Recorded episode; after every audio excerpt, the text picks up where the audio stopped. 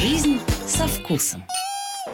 Всем привет, это «Жизнь со вкусом», итоговый праздничный эфир.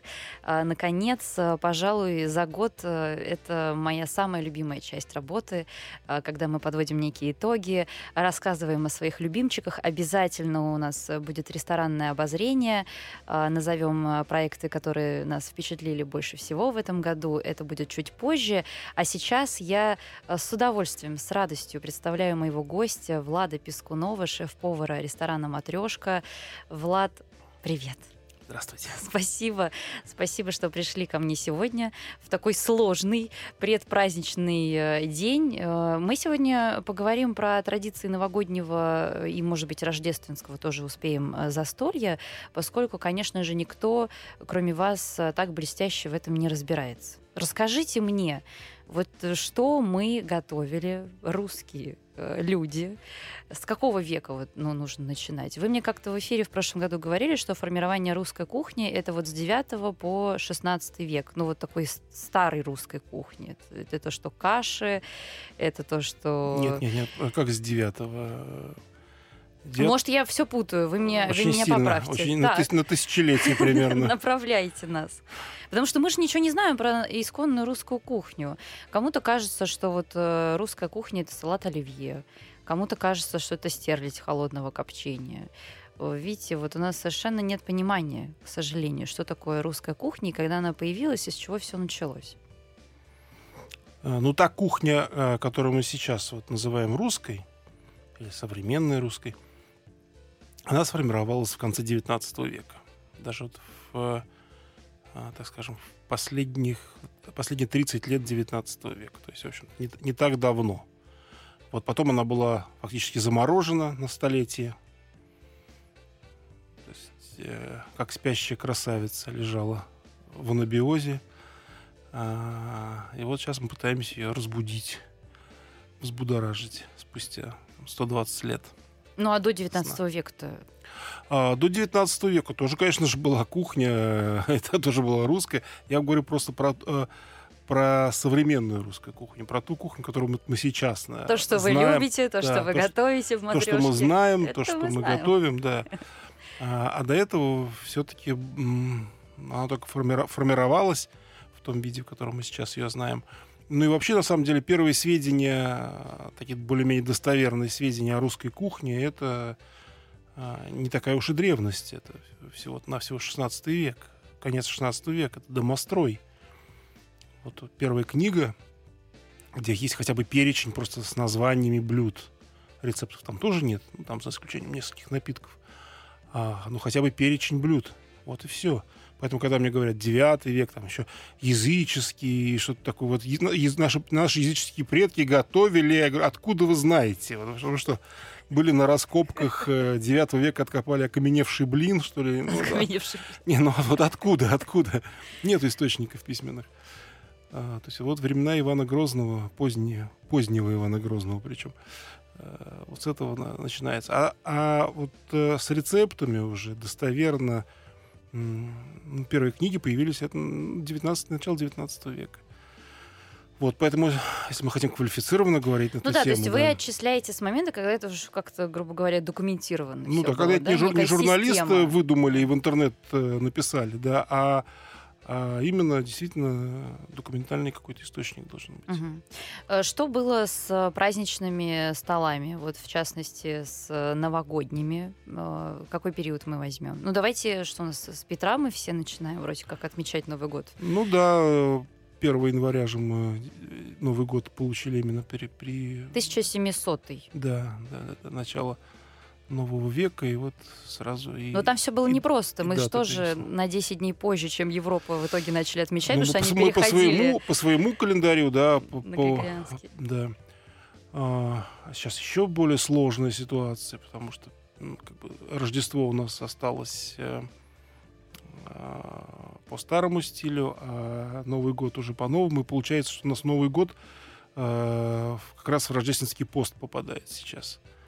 Вот, поэтому соблюдать уж прям все традиции русские, а, ничего не нарушая, у нас сейчас не получается. Но их надо знать сначала. Да, либо праздновать так называемый старый Новый год, да, или русский Новый год. который выпадает на Васильев день. И, соответственно, все традиции э, русского застолья, новогоднего застолья, вот соблюдать уже в это число. Да, и которые совершенно невозможно объяснить иностранцу, что это вообще такое. Что вы отмечаете Новый год, и вы отмечаете что? Вы отмечаете Старый год, который уже прошел? Нет, а почему, почему у вас новогодние праздники начинаются в католическое Рождество и заканчиваются каким-то непонятным Старым Новым годом? Да, и, господи, почему опять мизин надо покупать? Хорошо. Три недели празднуем. Э, Петр, он какие гастрономические традиции принес эм, в Россию? Новогодний. Ну, он, может быть, сам и не принес какие-то гастрономические традиции, а, новогодние гастрономические традиции. А, Петр всячески пропагандировал, причем, может быть, многонасильственным способом, какие-то европейские гастрономические традиции, не только в Новый год, а вообще. А, но у него все-таки было, кроме гастрономии, еще очень много разных забот, поэтому, поэтому не он э, э, как бы повлиял на наши, наши э, предпочтения. Все-таки ну, время меняется, действительно, прорубил окно в Европу, и оттуда э, хлынули всевозможные, прежде всего, немецкие, голландские, сыры, французские, и сыры в том числе, и гастрономические традиции в целом. А, поэтому действительно кухня сильно европеизировалась в XVIII веке. Вот. До такой степени европеизировалась, что уже к концу XVIII века, э, ну, тот же самый Левшин пишет, что русская кухня практически забыта. Он в конце 18 века писал, что русская кухня практически забыта, да, то чего уж про, на, про нас с вами говорить Подождите, мы в начале, пока, в начале 21-го. Вот смотрите, э, Новый год условный, да, у нас э, до вот этого указа Петра в сентябре, по-моему, да, по, да. по нынешнему времени да. отмечался. Вот что стояло на столе у русского человека в это время? До Петровских ну, вот этих решений. Вы знаете, давайте не будем выдумывать. Э, ну, нет у нас сведений о том, что стояло. Мы можем только догадываться с вами. Ну, как это нет? Ну, ну что, квашения ну, какие-то? Ну, вот что, Квашеная капуста Что стояла? в сентябре? Ну, понимаете, в сентябре еще не квашеная есть, еще свежая есть даже. Капусту вообще заготавливают, а, так называемое капустанье. Это в начале октября рубят капусту. Вот, поэтому что у нас? А сентябрь очень такой, очень с точки зрения а, урожая и продуктов очень такой То есть там все свежее могло богатый, да, быть, да, все, все, Овощи, все могло фрукты. быть свежее. Но, понимаете, э, если говорить про 17 век, то самым желанным кушанием для русского человека и потом еще долгие годы все-таки оставался пшеничный хлеб. Угу. Дорого. В, в любое время, в любое время года, на любой праздник пшеничный хлеб. Это Понимаете, э, многие поколения росли крестьян, которые ни разу не пробовали пшеничного хлеба. Поэтому, предположим, э, пшеничный хлеб на Пасху э, – это уже праздник. Все. Это самый кулич. Сейчас он у нас в виде итальянского Багета. Кексы, как у панеттоны. Или, как в Питере бы а, сказали, булка. Да. А просто, пшеничный, просто пшеничный хлеб, неважно в, в каком виде, в виде калача ли, видели там, ватрушки, в виде чего угодно, в виде пирога. А, я догадываюсь, что в сентябре а, главным блюдом на столе праздничным это был все-таки пирог, скорее всего, яблочный или ягодный какой-нибудь. Угу. Так называемые московские открытые пироги. А, вот, скорее всего, вот именно эти блюда мы и видели. Да. Но кто не мог себе этого позволить, э, рожь, да? Ну, то есть ну в Москве-то, ржаные... наверное, все могли себе на празднике по -по позволить э, пшеничный хлеб. А где-нибудь на севере России наверняка делали э, только ржаные. Вы вот как-то сказали в одном интервью, что три кита русской кухни — это пресноводная рыба, все-таки рожь, рожь, да, и мы говорим не только о некой выпечке, там, о каком-то хлебе, но угу. и напитки. Это же вообще да, и да, хлеб, да, да, и вода, и все это было. Рожь это, да, самый главный продукт русской кухни, рожь. Да. Самый главный.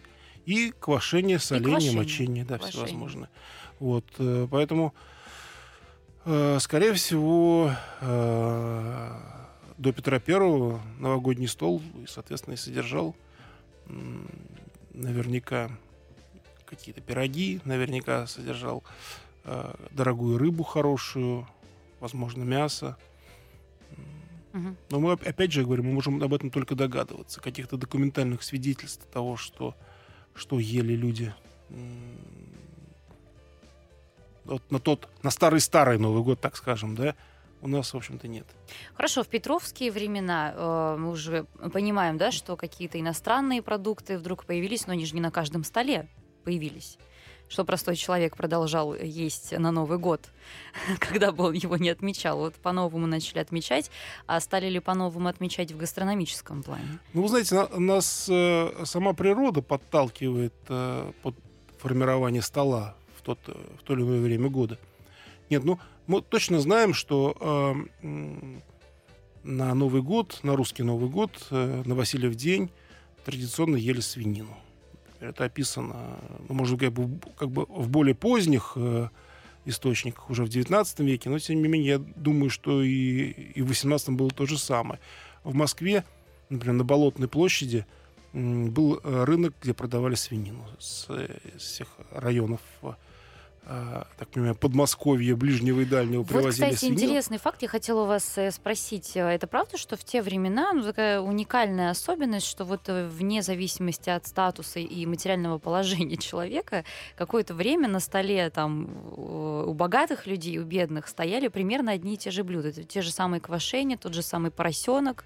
И, ну, действительно, стол, он был очень похож. Вот да, в допетровское время именно так и было например, если посадить крестьянина э, за царский стол, например, царю Алексею Михайловичу, вот, для него это не будет какой-то не, необычной едой. То есть она будет богатая, конечно, та, которую он себе, может быть, никогда не мог бы позволить, но она для него привычная, да, то есть он видел ее, он что-то пробовал, что-то ел. Ну, возможно, там э, дома он у себя ел без каких-то пряностей, а, так, в принципе, те же самые, та же самая рыба, та же самая птица, те же самые э, овощи. Влад, подождите, давайте мы немножко посидим сейчас за этим столом, сделаем да. короткий перерыв и продолжим через мгновение. Жизнь со вкусом. Мы продолжаем. А, у нас сегодня новогоднее застолье с Владом Пескуновым, шеф-поваром ресторана «Матрешка». А, помимо поросенка, вот мы увидели, да, на этом праздничном столе, неважно, богатым, не богатым, может быть, немножко отличались, так сказать, техники приготовления и набор продуктов, но в основном а, все было похоже. Вот поросенок, его начиняли чем-то, да? Фаршировали. Ну, давайте различать свинину и поросенка. Да. Поросенок это это хорошие. Да. Это так называемый молочный, да, то есть сосунок. Можно начинять, можно не начинять, но чаще начиняют. Чем? И до сих пор. А, в основном, конечно, каша гречневая. Угу. Самая распространенная начинка. И одна из самых вкусных, надо сказать. В кашу можно добавить и жареного лука, можно добавить и вареного яйца, грибы очень хорошо получаются. Другая э, распространенная начинка, не только, кстати, для поросенка, но и для птицы, например, крупной, для гуся, э, это квашеная капуста, куда тоже можно добавить и грибы, и яблоки, и ягоды какие-то моченые. Вот две основные начинки. В отличие, скажем, от э, англосаксонской традиции, когда индейку начиняют, туда идет, как правило, хлебная крошка какая-нибудь, э, кусочки ветчины или что-то такое. У нас вот каша и и капуста. Вот две основные, э, две основные начинки. Ну, слушайте, ну гарниров никаких не было вот в нашем сегодняшнем представлении, чтобы там да, что-то варили специально. Да вообще в русской кухне такого понятия, как гарнир, нет. Угу. То есть горячее, оно основное, ну вот основной какой-то продукт, рыба, да, да, птица да. в меньшей степени. А, нет, вот поставить вам горшок с кашей, например, да, ну можете его положить рядышком на тарелку, э, эту, эту кашу, будет у вас гарнир, угу. польете каким-нибудь зваром, вот у вас получится соус там. Но вот как таковых соусов э, и гарниров в русской кухне нет. Вот, если когда-нибудь мне доведется еще открывать какой-нибудь русский ресторан, я, нам так и сделаю. Там не, не, не будет гарниров. А сейчас все-таки приходится, да? Да, сейчас, да. Сейчас люди не поймут, не будет гарнира. Угу. А в конце концов, ну, можно же отдельно заказать, что вы хотите. Вот. И это, вот это будет более по-русски. То есть заказывайте, там, я не знаю, того же самого поросенка или а, птицу какую-то, да, и отдельно закажите хотите капусту, хотите, там, не знаю, репу, хотите кашу гречневую, хотите лапшу и так далее. это, наверное, было бы, было бы более по-русски. А есть какие-то вот блюда, а, которые были в XVIII веке на столе у русского человека, о которых мы просто вот э, забыли? Ну, то есть все, не знаю, сейчас... 18 вы сказали? Да. Ну, да, вот очень много, кстати. Поросенок очень, это очень... понятно, более-менее. Да, Сейчас да многие тоже все, его готовят. Мы практически все забыли от того, что было. Ну вот, например, было. например, что это? Ну, давайте, например, даже про того же самого поросенка, про, про свинину. А, такое блюдо а, няня. Это не обязательно. Желудок может быть и, и бараний, может быть и свиной, а, начиненный, начиненный желудок причем в других народов, например, на Северном Кавказе это блюдо сохранилось. А, у шотландцев сохранилось э, хадис, да, а, а мы забыли свой. Вот, э, ну, на, на юге Украины готовят, там, ковбук или ковбук еще, кое-где на Кубани. Вот, но это такая экзотика. А, а, те же самые колбасы, например, гречневые. А когда кишку начиняют не мясом, а гречкой. Ну, вот мы себя матрешки делаем иногда – очень интересно, очень вкусно получается. Ну, да множество блюд. Ну, продуктов много. Многие продукты исчезли просто еще добавок к всему. Их и готовить не из чего. Вот. Э, э, да и традиционные русские блюда, например, селянку московскую сковородную, ну кто сейчас кроме меня готовит? Ну, никто, Это правда. Ну, никто и не готовит. Хотя а, а, еще каких-то там, я не знаю, сто лет назад в Москве могли зайти в любое заведение, в любое абсолютно, и там была бы обязательно обязательно была бы стерляжья уха, и обязательно была бы московская сковородная селянка, в зависимости от сезона она была бы либо постная, а, абсолютно либо рыбная, либо, либо мясная, но она, но она была бы. Была да, бы, если бы да. Гелеровский бы не съел все это в конкретном да, заведении. Владимир Алексеевич виноват. Все поел в Москве. Надо было успеть просто. Таких блюд очень-очень-очень много.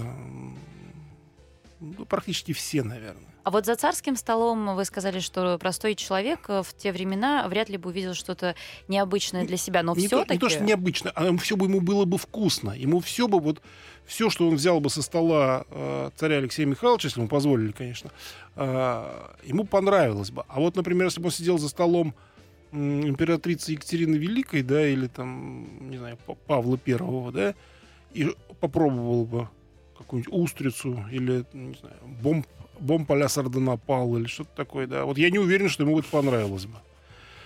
То есть вот в 18 веке произошло такое вот э, расслоение культурное, да, а, на ну, такое сословное разделение понимание вкусно, невкусно. А, аристократическая кухня, она абсолютно офранцузилась практически полностью. К концу 18 века, наверное, полностью крестьянская, купеческая осталась русской, но тоже, ну, по крайней мере, купеческая довольно сильно изменилась. Вот. Не, ну крестьяне, они как ели щи да кашу, так, так и ели щи да кашу. Тут практически изменений, в общем не произошло таких серьезных. Вот. Э, на крестьянскую кухню, наверное, больше повлияло, повлиял церковный раскол. Вот когда произошел в 17 веке, вот тогда, да, были изменения, потому что существовали различные э, запреты пищевые, которые до сих пор остались а, у старообрядцев. Вот. А аристократическая кухня очень сильно изменилась. И поэтому как, такие вот подвижники, как Левшин, а, в конце 18 начала 19 века фактически заново открывали русскую кухню. Вот то, что, то, что мы сейчас, э, чем мы сейчас занимаемся, вот э, тем же самым занимались исследователи такие энтузиасты, гаст, э, гастроэнтузиасты, как сейчас называют, угу. конца 18 века. Эпоха русского просвещения огромный, конечно, пласт — это советский Новый год, угу. что все поменялось. Да, рак, на смену раковым шейкам приш, э, пришла колбаса. Но э, все-таки, да, оказывается, не все знают историю салата оливье, который был придуман французом, но стал поистине русским. И в Париже до сих пор есть заведения, в которых а-ля рус салат готовят, именно вот оливье. Да не только в Париже. Мне кажется, самое, самое большое количество заведений, где можно попробовать, это все-таки в Испании. Как он выглядел изначально? Салада русса. Как он Аманида, выглядел? Аманида русса. Вот. Это же ведь был даже не салат, это был конструктор, как бы мы сейчас его назвали. Нет, ну изначально а, он даже назывался по-другому, назывался майонез из рябчика. Да. А, то есть это набор каких-то продуктов, нарезанных по-разному, которые являлись, э, ну, как бы гарнировкой к рябчику. Рябчик тоже был нарезан. То есть все холодное. И дополнялось ланспиком, и дополнялось э, соусом провансаль, то, что мы сейчас называем майонез. А вот, собственно говоря, такая холодная закуска. Да. Вы можете перемешать вилочкой, и получится э, более привычный нам сейчас э, салат. Туда шли и раковые шейки, и, и черная икра паюсная. Вот, э, но, конечно, изменился салат до неузнаваемости с одной стороны. А с другой стороны, я думаю, если закрытыми глазами есть салат, э, такой советскую версию, версию времен э, Люсьена Ивановича. А вы пробовали? Да? Вы такой а, устраивали? А, то, знаете, разница-то будет, в общем, такая, не, я, я бы не сказал, что принципиальная. То есть эргонолептические свойства и такие основные вкусовые, они все равно, а, как бы, я думаю, сохранились. Нет, я не проводил такого эксперимента. Надо попробовать. Надо, кстати, надо, вот как слепая да, дегустация да, да, да, с вином, вот надо сделать да. в матрешке слепую дегустацию э, салатов оливье. Вот сейчас приеду, завяжу глаза себе. Ну вот смотрите, мы, кстати, вы буквально вот э, на Новый год можете совсем скоро уже этот эксперимент провести у себя дома. Вот э, можно встретить в разных источниках информацию, что вот в том виде советский стол новогодний, в котором и сейчас он, наверное, в каждом доме и в каждой квартире присутствует, так или иначе, в 1936 году появился ну вот когда советский человек смог уже спокойно вот это себе все наготовить, поставить, и когда эта традиция, ну, можно сказать, окончательно сформировалась. Что э, стояло Мне всегда? кажется, все-таки позднее. Мне кажется, это уже послевоенные годы. Вот что всегда стояло на столе, помимо, там, я не знаю, что, что там могло быть еще? Э, вот стель под шубой в какое время появилась? Вот 36 год вы, я думаю, неспроста сказали. 36 год — это год появления промышленного майонеза в России, угу. в Советском Союзе. А, и, а, ну, как он появился? Ну, он появился, но появился там, не знаю, в трех-четырех магазинах в Москве, да. А в провинции это его не было, а, этого майонеза. И, и сделать его, честно говоря, было сложно. Я очень хорошо помню свое детство, когда я узнал, что майонез, оказывается, можно сделать самому.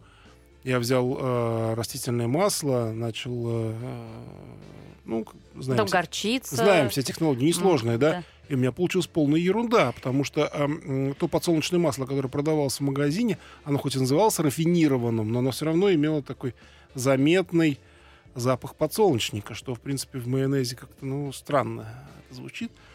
Вот, поэтому и дома даже сделать майонез было тяжело наших условиях. И горчица у нас, извините, далеко не дижонская, она такая ядреная. Чем ядренее, тем лучше считается. Э, считалось и считается.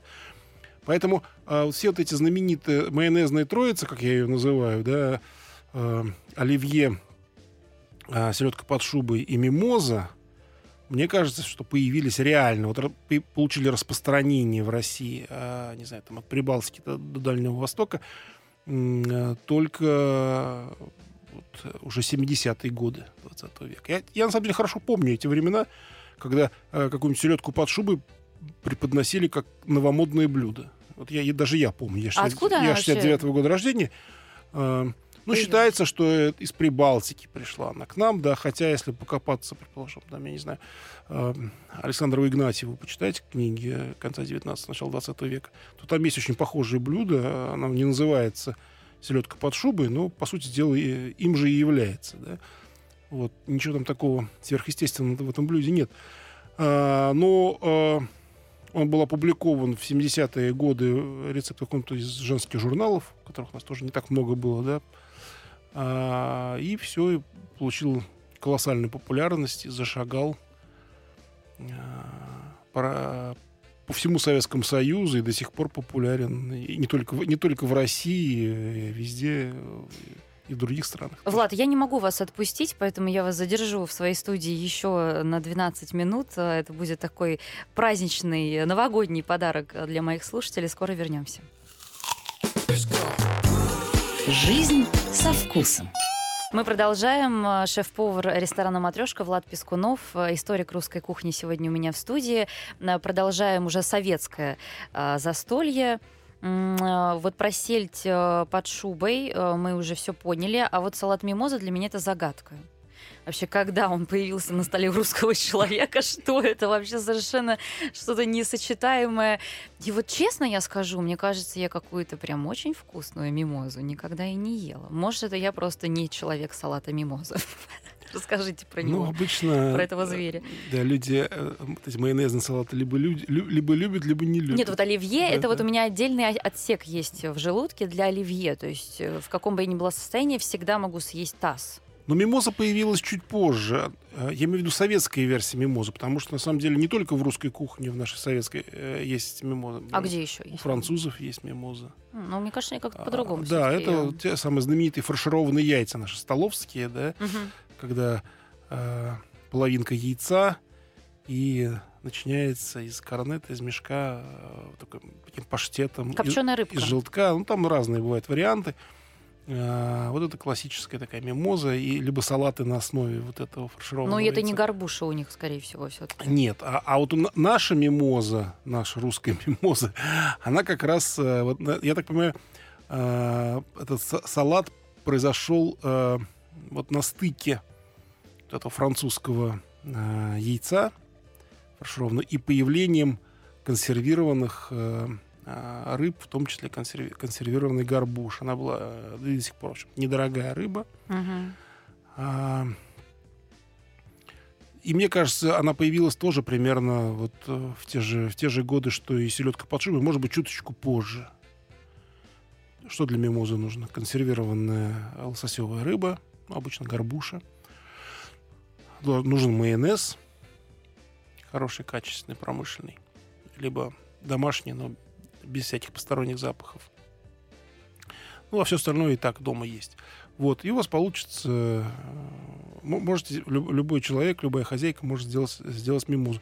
Э, вот, чтобы совпали все эти факторы, я думаю, это как раз, наверное, конец 70-х, начало 80-х годов мимозой. Хотя я могу ошибаться, на самом деле. А какова история вот этой фразы «какая гадость, это ваша заливная рыба»? Это же ведь тоже, ну вот кто мог себе позволить какие-то качественные, как я понимаю, рыбные консервы, опять же, ну, у них все по-другому немножко Не, ну заливная рыба это вот это традиционно русское блюдо, известное очень-очень-очень давно, даже мне трудно сейчас сказать, когда впервые появилось Э, в кулинарной литературе нашей. Но это точно 19 век, может быть, даже дальше. А почему гадость? Они, а, ну, это все от рук зависит, на самом деле, еще добавку всему. Я думаю, что это связано как-то вот с таким, ну, как сказать, э, может быть, не совсем правильно будет сказать некачественным продуктом, но тем ну, не менее, знаете, вот, которые могли себе позволить большинство. Ну, наверняка. Фраза же когда появилась? Тогда, когда у нас э, была установка на а, океаническую рыбу в советский период э, в Советском Союзе завели э, рыболовецкий флот, который бороздил просторы Мирового океана и привозил нам ментай, ледяную рыбу чуть ли не из Антарктики, отовсюду. Э, и русский человек как не очень охотно ел. То есть, например, до сих пор можно в любом французском ресторане хорошем в меню увидеть хека, и это никого не смущает у испанцев в стране басков это вообще деликатес, там щечки, щечки хека. А, англичане едят пикшу. Причем, я это подчеркиваю, в хороших ресторанах. А для нас это до сих пор вот эти слова хек, пикша, это какие-то... Да, да даже треска на самом деле. А, ну, как-то с недоверием русский человек относится к такой рыбе. Да. У нас либо должна быть э, какая-то серьезная, хорошая лососевая, либо осетровые. Угу. Вот, э, если, э, или, ну, либо, а если уж э, морская, то какая-нибудь импортная, там, я не знаю, Себаздорадо. Но по поводу рыбы мы избалованные люди. А, ну, тут, знаете, я бы так, наверное, не сказал, потому что последние лет 50 как-то рыбу мы очень все меньше и меньше и меньше едим, и если раньше русский человек это был человек, который ест рыбу прежде всего, ну, во-первых, из-за большого количества постных дней в году, во-вторых, из-за, из-за обилия ее всевозможных рыбы высокого качества, вот, то сейчас э, все-таки вырастает целое поколение, которое вообще рыбу не едят. Угу. Вот современные дети, они очень неохотные, очень многие неохотные э, едят рыбу. Сейчас, это мне, сейчас мне многие скажут, а вот у меня дети очень любят. Ну, это реже встречается, да, вот я меня, согласна. Общая вот у меня четверо детей, такая. двое едят рыбу, двое не едят.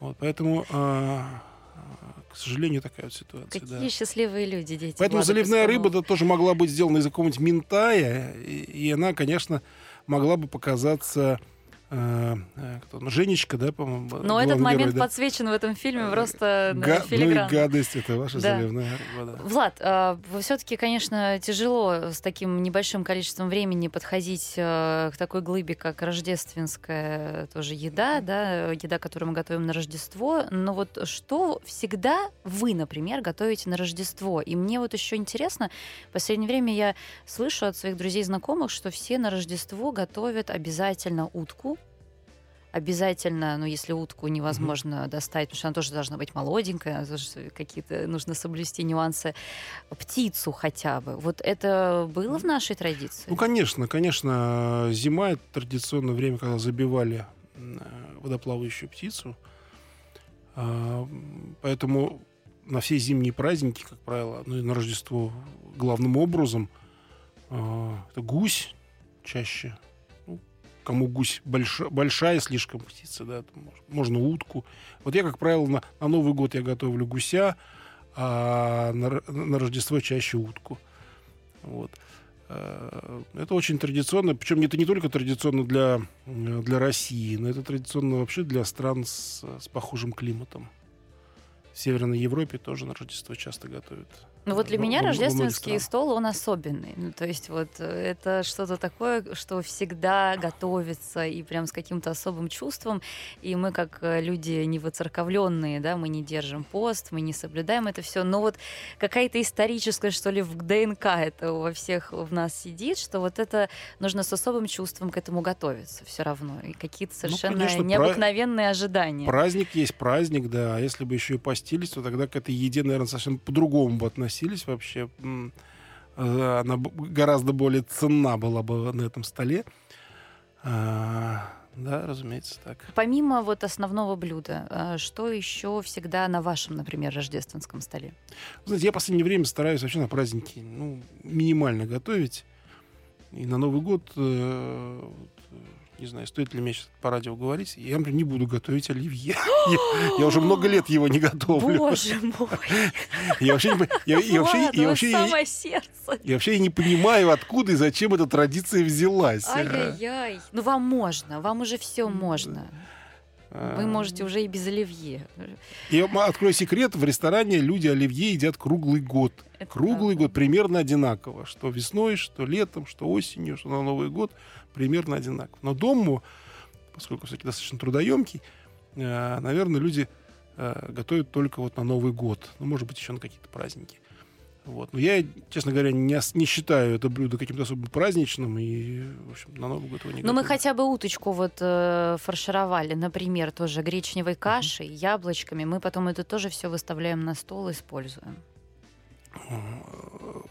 то, чем фаршируется. На Рождество, да. Вот я просто хочу понять, как, э, как правильно сформировать рождественский стол. Вот тоже, может быть, какие-то, опять же, рецепты забытые, ну, знаете, можно было бы Действительно, вернуться. птица, это, во-первых, это, это не сложно совсем. Это может приготовить любой, даже не только нач- начинающий кулинар, а вообще человек, который раньше вообще ничего не готовил. Ничего сложного в этом нет. Начинил, поставил в духовку, там через какое-то время достал, и все, и все, и не надо ее там поливать ничем, там, смазывать и так далее. Это все лишнее, вам честно скажу. Возьмите, купите хорошую утку, начините ее, и поставьте в духовку. Все. А, и это будет, во-первых, украшение стола. А во-вторых, она действительно очень вкусная. А, все, все, как правило, едят, в отличие, скажем, от рыбы, например. А картошечка? Ну, ради бога, кто мешает. Да? Это тоже может быть, может быть, не, не, э, формально это не очень празднично, но, но реально все хотят и все, все любят, особенно если там с, с утиным жиром, с гусиным Но вы жиром. вот как-то тоже сказали, я это запомнила, что что такое русская кухня, да, опять же, то, что мы ставим на стол. Вот э, сейчас каждый экспериментирует э, в силу своей фантазии, своего понимания об этом. Mm. Но что вот у нас рукола с гречкой, да, для многих, это уже это блюдо новой русской кухни или как угодно назовите говорите. Но картошка же вот столетиями была, есть и будет. Ну, не столетиями, а столетием, я бы так сказал. Ну, вот ну, сколько, ну, была же всегда картошка. Вот э, все же есть какие-то продукты. Не, ну картошку, мы, картошку мы любим. В общем, как и многие другие народы, очень любим. Я не вижу причин от нее отказываться. А в ресторанах ее не готовят? Ну, готовят. Почему? Почему? Ну, мы редко готовим? можно ну, вот, увидеть что-то мы, с картофелем. Мы, мы, у нас очень много блюд с картофеля. А, и я вам скажу, э, в ресторанах, вот когда иногда гости просят заменить гарнир, такое часто. Для, для, для поваров всегда это, знаете, как вот а, ножом в сердце. Да? Замена гарнира, кричит там. А почему ножом? И я вам скажу, что чаще всего, вот в 80% случаев, э, когда меняют гарнир, Просят пюрешку? Это либо меняют что-то на картошку, либо картошку меняют на что-то. Вот, То есть, вот в этом, в этом за, в этой замене всегда участвует картошка. Почти всегда. Вот я не помню, что, предположим, гречку поменяли на там, печеные овощи, например, или на цветную капусту. Как правило, гречку меняют на картошку, либо картошку меняют на гречку, либо всегда, всегда присутствует картошка. То есть без картошки мы ну, то есть мы ее либо очень любим, мы, либо мы ее любим, и нам ее нельзя, либо мы ее не любим, но я таких людей не встречал. Влад, а после э, Нового года э, с какого момента ресторан «Матрешка» уже начинает свою работу? Можно ли в праздники новогодние к вам заглянуть? Ресторан «Матрешка» традиционно 1 января в 12 часов дня открывает и что обязательно нужно заказать 1 января в 12 часов у вас? Наверное, вы скажете, вы ждете от меня, я скажу, оливье, да? Кстати, идеальный завтрак вот 1 января, это все-таки что? Ну, обычно дома люди завтракают э, тем, что осталось от новогоднего стола. А остается, как правило, очень много. Почему я, собственно говоря, последние годы и не готовлю. Потому что мне жалко, что все это остается, никто не ест. Вот. Ну, не знаю, что любите. То есть, э, ну, главное не переедать, мне кажется. Вот это самое главное. Ни, ни, ни за новогодним столом, ни за после новогодним столом. Хотя, конечно, мне 1 января нравится гораздо больше, чем, а, чем 31 декабря, когда можно открыл холодильник. Все наготовлено уже, все вкусное достал, поел. Но, друзья, если не доели чего-то, в частности, оливье вам не хватило 1 января, вы можете исправить эту досадную ошибку, недоразумение в ресторане «Матрешка», шеф-повар которого сегодня э, присоединился ко мне в этот особенный эфир, Влад Пескунов. Влад, спасибо большое. Спасибо вам. Жизнь со вкусом. Ну что ж, мы продолжаем. А, спасибо Владу Пескунову за роскошный рассказ о традициях новогоднего и немножечко рождественского застолья. Эту тему тоже затронули. И сейчас, как я и обещала, подведем ресторанные итоги. Это моя любимая часть всех итоговых э, программ, когда мы можем вспомнить э, главное, чем запомнился 22 год и наметить какие-то наши с вами вкусные планы на 23-й. В этом году э, у меня такой был эксперимент в эфире я обзавелась своим собственным корреспондентом, наконец-то, Никитой Подериным, который, не щадя живота своего, посещал столичные заведения, ел и пил. Все это пробовал за вас, чтобы потом э, рекомендовать вам лучшие заведения. Э, и я рада приветствовать Никиту в своей студии. Наконец-то. Никита, привет. Да, привет, Даш. Очень рад тут э, наконец-то, да, действительно появиться. Спасибо тебе большое. Я должна сказать, что Никита настоящий фуди. Что это значит? Это человек, который просто половину своей жизни ест. Ну, прости, ну так и есть. Да, и ты да. действительно в этом разбираешься уже как профессионал. Тем более Никита много путешествует э, по-прежнему, имея а, такую возможность и посещает лучшие рестораны мира. А, поэтому мне, конечно, твой взгляд был очень интересен. Мне понравился наш эксперимент. Я надеюсь, мы с тобой в новом году уже это продолжим. Угу. С удовольствием. Сейчас да. перейдем вот к итогам, но прежде я хочу сказать, что вот для меня лично 22 год запомнился каким-то невероятным количеством гастрономических событий. Вот никогда такого не было. Видимо, мы, алчущие вот этого внимания, общения друг с другом после сложных период, периодов самоизоляции и ограничений, ринулись э, на гастроужины, на фестивали, на mm-hmm. какие-то салоны. И все отмечали в этом году, что просто билеты раскупались э, за считанные минуты практически, как только выкладывался анонс мероприятия, и было очень много людей практически на всех э, событиях. Я бы хотела особенно отметить премию «Пальмовая ветвь». В этом году я вошла в медиа-жюри этой премии. И, правда, у нас много, много премий, много мероприятий, которые постоянно кого-то награждают, там, лучших рестораторов, лучших шефов, но «Пальма Фест», пожалуй, это один из самых авторитетных да, и э, показателей. И если вы считаете себя настоящим фуди, как Никита, вам обязательно нужно зайти на сайт Пальма Фест и да. А, посмотреть, какие ресторанные концепции были отмечены как лучшие, и тем более, что вот в качестве затравки уже на 23 год могу сказать, что в апреле а, будет фестиваль э, ресторанных концепций, и а, также выберут 17 апреля вообще лучшую ресторанную концепцию страны. Это всегда очень волнительное событие, мы будем его очень ждать. И я, когда писала в этом году комментарий экспертный э, к форуму э, лидеров индустрии э, события внутри Пальма Фест. Я написала, кстати, что мое главное гастрономическое впечатление этого года за пределами Москвы оказалось. Это был ресторан «Шато де Талю» на винодельне под Геленджиком. И это такой маленький Версаль, который меня абсолютно поразил, обескуражил. Э, и я получила там истинное вот, гастрономическое и эстетическое удовольствие. И я их отметила в этом году особенно. Да. Никита, расскажи мне, что тебя в гастрономическом плане в этом году э, поразило так же сильно, как и меня Шато. Да, ну, во-первых, я с, даже соглашусь, тоже получилось у меня в этом году попутешествовать, в том числе и по России. И есть хорошие, классные рестораны. Вот я был и на Урале даже, и в Екатеринбурге очень классные, поэтому полностью с тобой согласен. Регионы развиваются. Регионы развиваются, это круто. Силой. Есть классные рестораны, правда, уже часто с московскими ценами, что как бы немножко, да, смущает. Но есть, есть, я полностью с тобой согласен. В Москве, да, очень много было открытий, много закрытий. Этот год очень был активный. Ну, твой наверное. ресторан года, ну Да, вот, вот э, ну вот э, если брать вот э, из последних, мне очень понравился вот этот тренд, э, ты знаешь мою особую любовь к израильской кухне, к ближневосточной, этот тренд явно сейчас прослеживается, и я побывал в, в таких громких э, ресторанах, громких открытиях, и, наверное, отмечу особо Эстер, очень милый, домашний, приятный. На цокольном этаже в подвале ребятам удалось сделать что-то прям классное с секретный спикизи, вот как в лучших традициях, с замечательными коктейлями, хотя я не фанат, меня очень сложно удивить в плане коктейлей. Э, ребятам это удалось замечательно, просто вот э, по ценам тоже. Это, опять же, Большая Никитская, главная гастрономическая, наверное, улица стала, которую потихоньку захватывает, наверное, Lucky Group больше. Но вот это как раз исключение хорошее. Это не Lucky Group. Ребята прям с душой сделали классное место. Вот а из... ты знаешь, кто меня удивил в плане mm-hmm. коктейлей в этом году? И тоже израильский. Это я mm-hmm. на мою сторону, значит, э, мяч. Я его принимаю. Израильский ресторан «Савив» на Петровке. Mm-hmm. Антонио mm-hmm. Фрезо, он бренд-шеф шеф. Mm-hmm. Как удивительно у него получилось горячему итальянцу сделать такую тоже очень уютную, да, израильскую кухню. Вот ты прокомментируешь, скажешь, что ты об этом думаешь как специалист. А, и там мне приготовили самый вкусный рассини в моей жизни. Хотя однажды рассини мне готовил чемпион мира по барному искусству, на секундочку. Но этот рассини в Савив был лучше.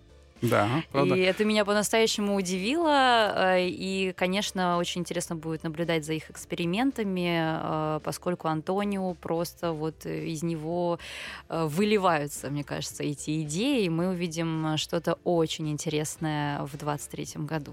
Я согласен, да, Савив был таким долгожданным открытием, это представительство этого питерского филиала, о котором все говорят, москвичи даже специально туда ездили, я побывал уже дважды там даже, мне в целом очень понравилось. Э, Но Ребята молодцы, пробовал? шашлычки, А-а-а. шипудим, да, они их называют, кстати, на иврите как раз шипудим, да, очень классно, особенно как, как? шипудим, да. А-а-а. Шипудим, это на самом деле так они их называют, да, не всегда правильно, я, кстати, там, когда давал обратную связь, говорил, как, Ну ты уроки правильно... иврита, вот, иврита там правил? Да, да, да, ударение, да, куда ставить. Э, не, ребят молодцы, хотя открылись в проклятом месте, кстати. Ты же знаешь, что здание на Петровке, вот это пересечение Петровского и бульвара и Страстного, там что только не открывалось, не закрывалось последние там даже год-два Надеюсь, что ребятам удастся там задержаться, потому что проект замечательный, и история, э, кстати, название ресторана Очень ты знаешь, личное, да? это Очень лично, имя да, Сара, да, имя да. дочери и Сара Тель-Авив. Тель-Авив, да, потому что он привез, как бы, по, ну, как э, нашел девушку в Израиле, русскоговорящую, они приехали в Пи- Очень классная история, то есть советую всем нашим слушателям сходить по- и по- пообщаться с ребятами. Ребята очень дружелюбные, добродушные, расскажут, покажут, э, посоветуют, прям, Мгм. да, вот помимо шипудим берите там хумус. Хумус наиболее, вот он наиболее э, похож на оригинал, который я люблю есть, когда приезжаю в Израиль. Помимо ближневосточной кухни, я бы еще отметила, конечно, такой яркий тренд на Японию. И Мгм. эксперты говорят, что это с нами надолго. Вот какие японские заведения в этом году тебя особенно впечатлили? Буквально на днях я узнал, что есть реально остался еще шеф-японец в Москве. Так, ты сейчас будешь по-японски говорить, ну, название. Э, Да. э, Капо Харуки А- Харакава. Ага, ну это мы не запомним, Да, но вы можете находится, послушать. да, можете, да, в ТЦ, ТЦ, а, странная локация очень, ТЦ модные сезоны, прямо на Котном ряду открылись буквально, там, не знаю, 2-3 месяца назад. Настоящий шеф-японец и готовит такие таком японском стиле, то есть я попал на ужин, который, ты не знаешь, что тебе подадут. То есть он выбирает сам продукты, и я прям перенесся вот в Японию 10 лет назад, когда я там был, во вкусе, я не знаю, как ему это удалось, он говорит, что продукты оттуда, тунец оттуда, все оттуда, то есть действительно есть поставки из Японии, место, Мгм. о котором мало кто знает, но э, место не дешевое, сразу скажу, но прям вот настоящая Япония. Это чек. Ну вот э, 12 тысяч, 15 тысяч стоит э, вот это вот э, 8-9 подач, вот, вот, э, ужин от шефа, скажем так. Ну, слушай, это 8 подач, это сет. Да, это- 8-9 подач, да, да, но прям подачи маленькие, то есть это может быть там одна порция суши там или что-то вот эндоди, А но... мне вот запомнился из японских кайдо э, в Мгм. этом году. Наконец-то открылось какое-то место на Патриках, куда я с удовольствием заглядываю, потому что для меня Патрики это Новое уже место. проклятое давно Да, место. согласен, я тоже не люблю Э. Слушай, у них, правда, очень-очень качественный продукт. Э, Говорят, что по четвергам из Японии самолетами привозят тору. Они Мгм. работают Слышал, с брюшком, да. самой нежной, самой жирной и прекрасной частью тунца. Э, Тоже какой-то фантас- фантастический шеф, который все время экспериментирует. Минимум соусов э, максимально подчеркивается юдзу буквально авторскими соусами. Именно, это основная вкус. история Японии, да, Это и есть соус. Япония. Это Да, очень важно, да, что вот да. я говорила об этом весь год и с гостями, и ты об этом упоминал в своих репортажах. Это очень важно отличать аутентику вот эту Мгм. японскую. Если вам наливают соусы, все это заворачивают в майонезы, просто это, уже российская уже не Япония. серьезная, да. да. и что мне еще там понравилось в Кайдо, а, там же есть и магазин, и ты можешь зайти Мгм. и сразу же э, купить, знаешь, в стиле секса в большом городе, когда девчонки собираются Мгм. обсудить э, Мгм. парней, ты можешь заказать японскую кухню и можешь сразу же бутылочку э, Абрау Дюрсо Империал Винтаж, кстати, лучшее игристое вино России официально теперь по версии Топ 100 Они ресторан, кстати, открыли, ты знаешь, э, на Арбате. Конечно, 1870, Была? безусловно. Тоже, Я кстати, всё никак- хорошее, хорошее местечко, Да, я, красивое. я до них не дойду никак, но слышал хорошее. Так что вот тоже, мне да. нравится вообще вот этот тренд на объединение, может быть, не таких шикарных фешенебельных ресторанов, да, открытия, а Мгм. именно объединение каких-то небольших вот таких авторских э, эксклюзивных концепций. Пусть это соединено с каким-то, не знаю, концертным залом, с баром, с магазином, да хоть магазин цветов, все что угодно, некие пространства. Это то, что из нашей жизни московской там ушло, наверное, после 2017 года. Это сейчас снова возвращается. Вот эти э, появляются именно ну, такие пространственные места. Это очень классно. Тоже Да, и, тренд. кстати, мы говорили про Савив, у них есть своя, они, э, у них своя печь, и э, они продают, кстати, вот эти замечательные питы, которые тоже очень приближены к оригиналу израильскому, свою бабку. Да, Мгм. очень круто, да. Какие еще рестораны ты отметишь? А, ну, если мы говорим про... м, да, я думаю, еще заметил такой тренд на то, что сейчас уходят в районы. Да, то есть вот такие вот места, которые открываются на районе, не всегда нужно ехать в центр. Мгм. Я вот э, заметил такую вот историю, и было тоже недавно в э, монголо-бурятском ресторане. О, Господи. Открыли ребята, действительно, да, очень милое местечко, то есть э, там подают реально монголо-бурятскую кухню, вот как, как она есть. Вот такие места я очень люблю. Они находятся на Сансара? Баум... Сансар, да, Сансар. мгм. Находится на Бауманской, тоже очень душевное место. Вам расскажут и про монголов, и про их кухню, и и вы попробуете. Не всем подойдет, сразу скажу, там такая очень мужская кухня, очень много мяса, там печень в жире, там какая-то конская, то есть вот очень много всяких. Но классно и хороший ценник, и очень приятное такое душевное место. Вот э, такой тренд на район, что не обязательно ехать в центр сейчас, мне кажется. Из, Из... громких открытий, вот коротко все-таки, да, много у нас названий звучало. Кого бы ты отметил? А, фолк, наверное. Пожалуй, да. Да, он попал, да, и в списки, и всякие премии получает. Классное место, хорошая концепция, э, сбалансированы цены, я отмечу, хотя Цветной бульвар, самый центр. Э, замечательные там и шашлыки, и блюда из э, рыбы я пробовал, и закуски, ну, очень круто. То есть меню э, такое и небольшое, и не маленькое, средненькое, каждый выберет все, что хочет, хорошая винная карта, коктейли замечательные тоже ребята там делают. Поэтому фолк, наверное, да. Солидаризирую с тобой. Друзья, угу. мы весь год с Никитой для вас работали, выбирали лучшие, иногда и худшие места, чтобы вы не ошибались. Мы угу. сделали это вместо вас. Вы можете прослушать наши выпуски и Никитины репортажи на нашем сайте mosfm.com и, конечно же, на наших подкастных площадках. Благодарю тебя и до встречи в 23-м. Да, обязательно. Пока-пока, друзья. Счастливо. Жизнь со вкусом.